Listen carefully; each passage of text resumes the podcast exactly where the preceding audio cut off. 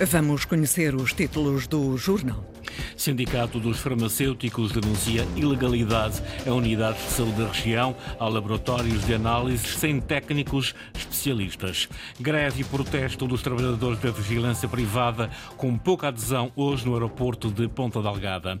Equipa sub-23 do Santa Clara vai deixar de usar o complexo das Laranjeiras em Ponta Delgada e vai passar a jogar no estádio João Paulo II, na Ilha Terceira, nos Jogos da Liga Revelação.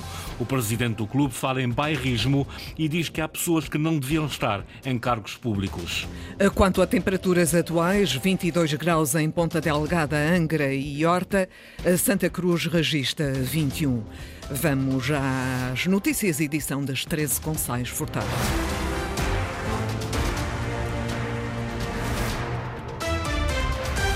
Há laboratórios de análises clínicas sem técnicos especialistas nas unidades de saúde dos Açores. É uma ilegalidade, denuncia o Sindicato Nacional dos Farmacêuticos. Francisco Faria. Há várias unidades de saúde de ilha sem especialistas em análises clínicas. Gostaríamos de alertar é da irregularidade que existe nas unidades de saúde de ilha relativamente aos laboratórios de análises clínicas os laboratórios de análises clínicas eh, de todas, ou de quase todas as ilhas, à exceção do Pico, funcionam sem um especialista de, em patologia clínica ou em análises clínicas nos seus quadros. Daniela Garcia, do Sindicato Nacional dos Farmacêuticos. A denúncia foi feita no âmbito de uma audição parlamentar sobre as carreiras farmacêuticas públicas. A sindicalista fala mesmo em ilegalidade. São técnicos de diagnóstica e terapêutica que estão à frente dos laboratórios na maioria das ilhas. E isto é uma situação ilegal, completamente uh, contrária ao Manual das Boas Práticas Laboratoriais. Daniela Garcia, que foi ouvida sobre uma petição que dá conta de vários farmacêuticos que não foram integrados nos quadros ou estão impedidos de progredir na carreira por lapso legislativo. Uh, algumas situações de colegas que, mesmo sendo detentores do título de especialista pela Ordem dos Farmacêuticos e podendo integrar a carreira farmacêutica, não foram integrados. Um, isto aconteceu sobretudo nas unidades de saúde de ilha, em virtude dos quadros das unidades de saúde de ilha não contemplarem uh, farmacêuticos, alguns deles. A petição e o sindicato querem que o Parlamento corrija a legislação que aparentemente prejudica 14 dos 59 farmacêuticos que exercem na região, grande parte nos hospitais. Ontem na Horta, hoje no aeroporto de Ponta Delgada, vigilantes da empresa de segurança privada ICTS fizeram greve pela primeira vez. Esta manhã juntaram-se em protesto contra o incumprimento dos seus direitos laborais. Apesar da fraca adesão, prometem que a luta vai continuar. Sandra Pimenta.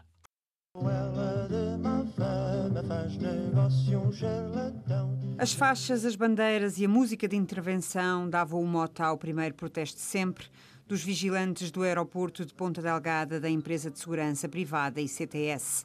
Mas, à semelhança do que já tinha acontecido na véspera na Horta, a adesão não foi esperada, assume Rui Tomé do Sindicato dos Trabalhadores e Atividades Diversas. A empresa colocou, quer aqui no aeroporto de Ponta Delgada, quer na Horta, uma lista de trabalhadores com serviços mínimos. E o que nós verificamos é que essa lista é como se fosse um dia normal de trabalho. Naturalmente, os trabalhadores, com receio de represálias por parte da empresa, jogaram pelo seguro e não estão a arriscar.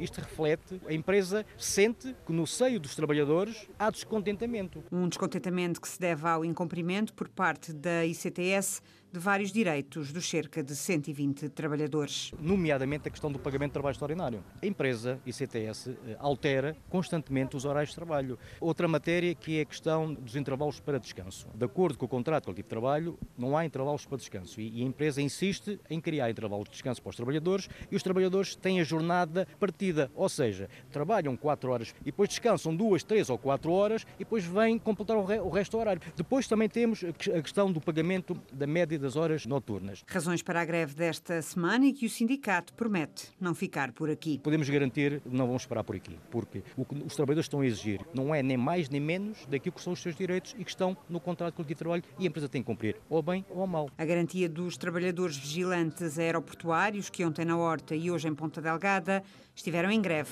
e em protesto. O Governo Regional vai ampliar as instalações do Centro de Saúde da Graciosa para instalar um aparelho para a realização de taques. A promessa foi feita esta manhã pelo Presidente do Governo durante uma visita àquela unidade de saúde, que tem também, a partir de agora, um novo aparelho de raio-x de última geração. Investimentos feitos numa ilha que continua a reclamar, no entanto, por mais médicos de família.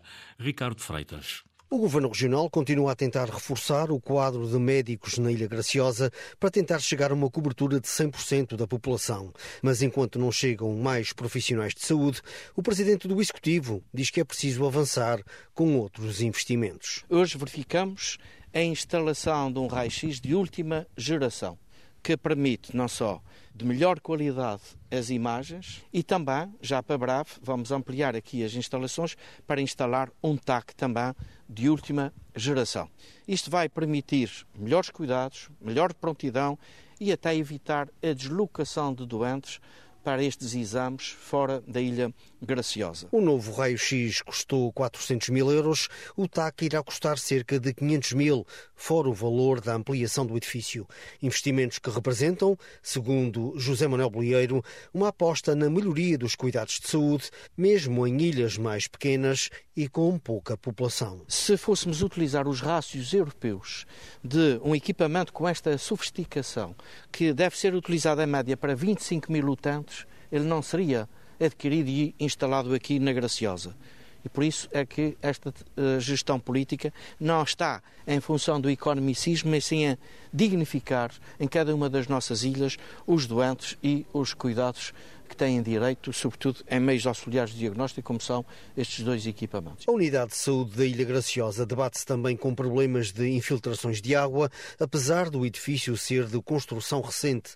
O presidente do governo deixa por isso um conselho a todas as administrações de saúde da região. A necessidade de uma manutenção constante dos edifícios, dos equipamentos, para que a degradação não seja difícil depois da recuperação. O Governo Regional termina hoje a visita estatutária de dois dias à Ilha Graciosa. O Presidente do Governo visitou também esta manhã o projeto da Graciólica, que já produz 60% da energia consumida na Graciosa através de energias renováveis. Um projeto que, segundo João Manuel Bolheiro, representa um exemplo não apenas na região, mas em todo o país. Quando as novas gerações criticam os políticos, porque não estão nada uh, empenhados no combate às alterações climáticas, nos Açores podem ter uma referência de exemplo, um bom exemplo de quem está tudo fazendo para, no domínio dos seus meios e dimensão, para uma transição energética que possa colaborar à nossa dimensão, repito, para a diminuição da carbonização ou da economia carbónica pelas alterações climáticas. José Manuel Bolheiro, presidente do governo.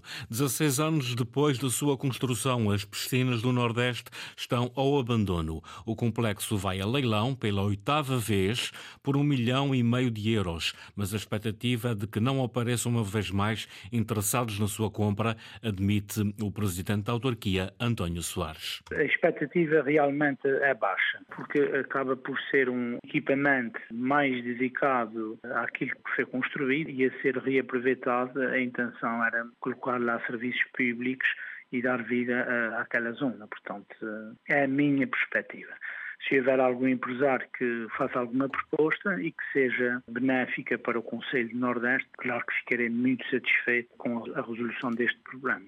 Um problema que começou logo na construção em 2007 e até agora nunca foi solucionado. A autarquia e Caixa Geral de Depósitos, que é a proprietária do equipamento depois da insolvência da GEDER Nor, tentaram por diversas vezes chegar a acordo, mas os limites ao endividamento do Conselho Nordeste não permitiram até agora o negócio. A abertura das propostas para a compra do complexo de piscinas do Nordeste, a favor da Caixa Geral de Depósitos, está agendado para o dia 18 de outubro. As plantas de aloe vera, na Terceira e em São Miguel, estão a ser atacadas por um inseto da África do Sul. Foi detectado pela primeira vez na região em 2019 e está a secar as plantas. No entanto, não representa uma preocupação nem um perigo para as outras culturas. Houve a introdução de um, de, um, de um, inseto relativamente pequeno, de 1 a 2 milímetros, uh, que provoca provoca uma situação em que pica a planta do aloe, eh, retira a seiva e faz secar a planta. Eh, portanto, não há qualquer tipo de preocupação em termos de, de, contágio para qualquer tipo de produção hortofrutícola. Neste momento não temos conhecimento e, portanto, também não carece de grande preocupação. Apesar da situação não trazer preocupação, Pedro Índice Ribeiro, diretor regional da Agricultura, deixa o alerta para situações futuras. Para a situação específica da aloe vera, não será feito nenhum tratamento, apenas serão retiradas as plantas infectadas. Os Açores têm três laboratórios que acautelam a proliferação de pragas e com equipas multidisciplinares. É também com recurso à investigação e investigadores da Universidade dos Açores. No desporto, o presidente de Santa Clara diz que os responsáveis pelo desporto nos Açores faltaram ao prometido no que diz respeito ao campo a ser utilizado pela equipa dos Sub-23 nos Jogos da Liga Revelação. A equipa vai deixar de usar o complexo das Laranjeiras em Ponta Delgada e vai passar a jogar no estádio João Paulo II na Ilha Terceira. Ricardo Pacheco fala em bairrismo e diz mesmo que há pessoas que não deviam estar em cargos públicos. Eduardo Mota. A revolta é grande e o tema ocupou grande parte da última Assembleia Geral do Santa Clara. Segundo a direção, tudo estava acordado para que os sub-23 passassem a jogar nas Laranjeiras, mas aos poucos, como Ricardo Pacheco realça, foram surgindo vários obstáculos e pressões, obrigando mesmo a equipa a sair do complexo. Sem alternativas em São Miguel para os Jogos da Liga Revelação, a opção foi o João Paulo II na Ilha Terceira. A palavra que nos foi dada, que jogaríamos nas Laranjeiras, que tudo seria feito para jogarmos nas Laranjeiras, esta palavra não foi, não foi honrada. Paulatinamente fomos sentindo alguma pressão né, e, e alguns obstáculos Uh, não sei se por uh, notório desconhecimento do que é o fenómeno do desporto profissional ao alto nível, não sei se, se por isso. Não sabemos também, ainda hoje aqui foi falado, se se insere em alguma estratégia de esvaziar a Ilha de São Miguel à semelhança do que tem acontecido noutras áreas. Agora, o que sabemos é que a palavra que nos foi dada, que jogaríamos nas Laranjeiras, que tudo seria feito para jogarmos nas Laranjeiras, esta palavra não foi, não foi honrada. Perante a situação e mais esta dor de cabeça, Ricardo Pacheco fala em bairrismo e diz mesmo que há pessoas que não deviam estar em cargos públicos. Santa Clara não aceita, não aceita ser instrumentalizado e ser um eventual uh, instrumento de bairrismos de certas pessoas que não possuem dimensão regional, se calhar, para desempenhar os cargos que desempenham. À revolta da direção junta-se a revolta dos simpatizantes e sócios. António Serpa diz que está disposto a organizar uma manifestação. Se for caso disso, se for para reverter a situação e se for necessário fazer uma manifestação à porta do Palácio de Santana, eu sou um dos sócios que estou disponível para fazer essa manifestação, sem dúvida nenhuma. E vou-lhe dizer mais: essa, se essa situação não for revertida, isso vai ter custos políticos. A Assembleia Geral serviu também para aprovar o relatório de gestão e contas de 2022-2023, que foi aprovado por unanimidade. Ricardo Pacheco diz que ainda não tomou a decisão de se recandidatar a mais um mandato no Santa Clara. Termina em maio.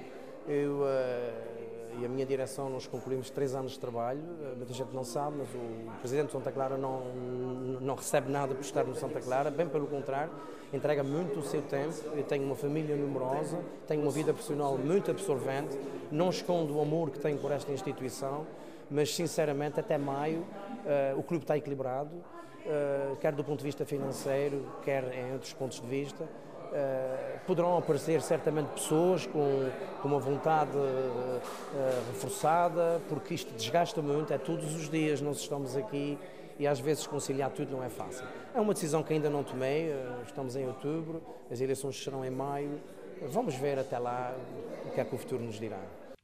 Ricardo Pacheco, as eleições para, a presidência do Santa Clara estão marcadas para maio de 2024.